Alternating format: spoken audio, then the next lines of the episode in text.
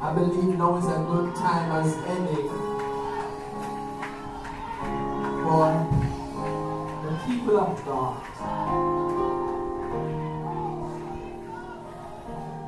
I believe now is as good a time as any for the people of God to submit your hearts to Him.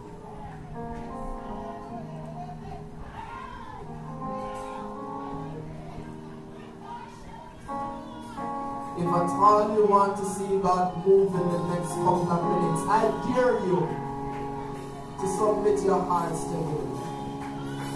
If you want to see the glory of the Lord, I dare you this morning, submit your hearts to Him. Once you're in the will of God, anything can happen. Hallelujah. Can we just lift our hands? Everybody everywhere at home. Hallelujah. Lord, we worship you this morning. Hallelujah. Hallowed be your name, Lord. Glory to you. Hallelujah. We acknowledge you. We put you in the right place this morning. Lord, we put you in the right place this morning. There's nobody else like you. We worship your holy name. Hallelujah. Thank you, Lord. Thank you. Does anybody else have anything else you want to just say to the Lord? I give you 30 seconds. Just go ahead. Hallelujah. Angels bow before you. Hallelujah. Heaven and earth adore you. What a mighty God we serve. What a mighty God. What a mighty God we serve. Hallelujah. You be seated in the presence of the Lord. Thank you, Lord. It is a privilege. I would always say, of mine too.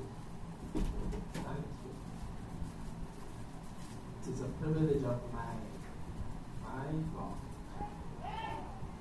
Thank you, Jesus.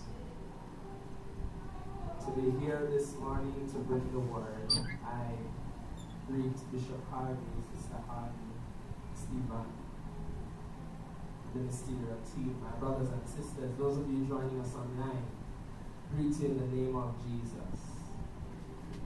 Glory to God. Let's get to work. Hebrews chapter 12, verses 18 through 29. Reading from the King James Version. Thank you, Lord. Brothers and sisters, I encourage you this morning. Keep your heart at a little place where you're just worshiping. You're, hearing the word, but you're just worshiping the Lord at the same time. Whatever the Lord places in your spirit, if you need to talk it, talk it, if you need to run, run, if you need to shout, shout. I believe this morning is a place where the Lord is taking us from where we used to to a place of liberty this morning. And I want your hearts and your spirits to be ready for, for what the Lord is doing. Amen. The word of the Lord says, For ye are not come unto the mount that might be touched, and that burned with fire, nor unto blackness and darkness and tempest, and the sound of the trumpet and the voice of words, which voice they had heard entreated that the word should not be spoken to them anymore. For they could not endure that which was commanded. And if so much as a beast touch the mountain, it shall be stoned or thrust with a dart. And so terrible was the sight that Moses said, I exceedingly fear and quake.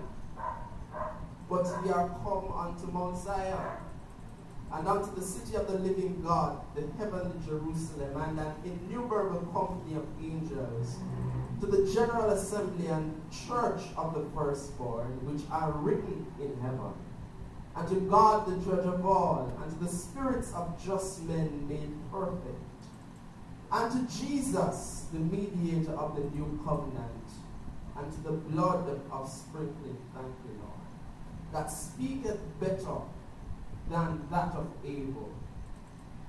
See ye, see that ye refuse not him that speaketh. For if they escape not who refuse him that spake on earth, much more shall not we escape if we turn away from him that speaketh from heaven, whose voice then shook the earth, but now hath promised, saying, Yet once more I shake not the earth only, but also the heaven. And this word, somebody said this word, what yet once more signifies the moving of those things that are shaken. Hallelujah. As of things that are made, that those things which cannot be shaken, thank you, may remain. Wherefore, we receiving the kingdom, thank you, Lord, which cannot be moved, let us have grace whereby we may serve God acceptably with reverence and godly fear. For God is, our, is a consuming fire. Hallelujah. I want to talk to you for the next few minutes on the topic the foundation of the unshakable kingdom. Hallelujah.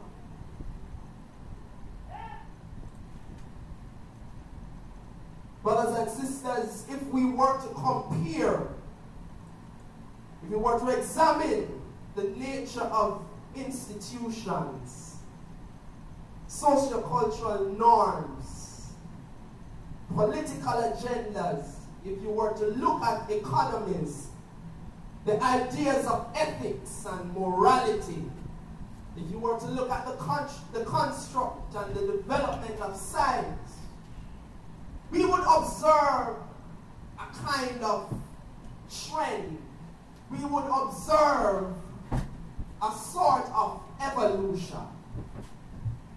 A revolving door, if you would, where there is some kind of ongoing movement, where there is some kind of ongoing agitation, where there is some kind of ongoing replacement, where there is some kind of ongoing building in place.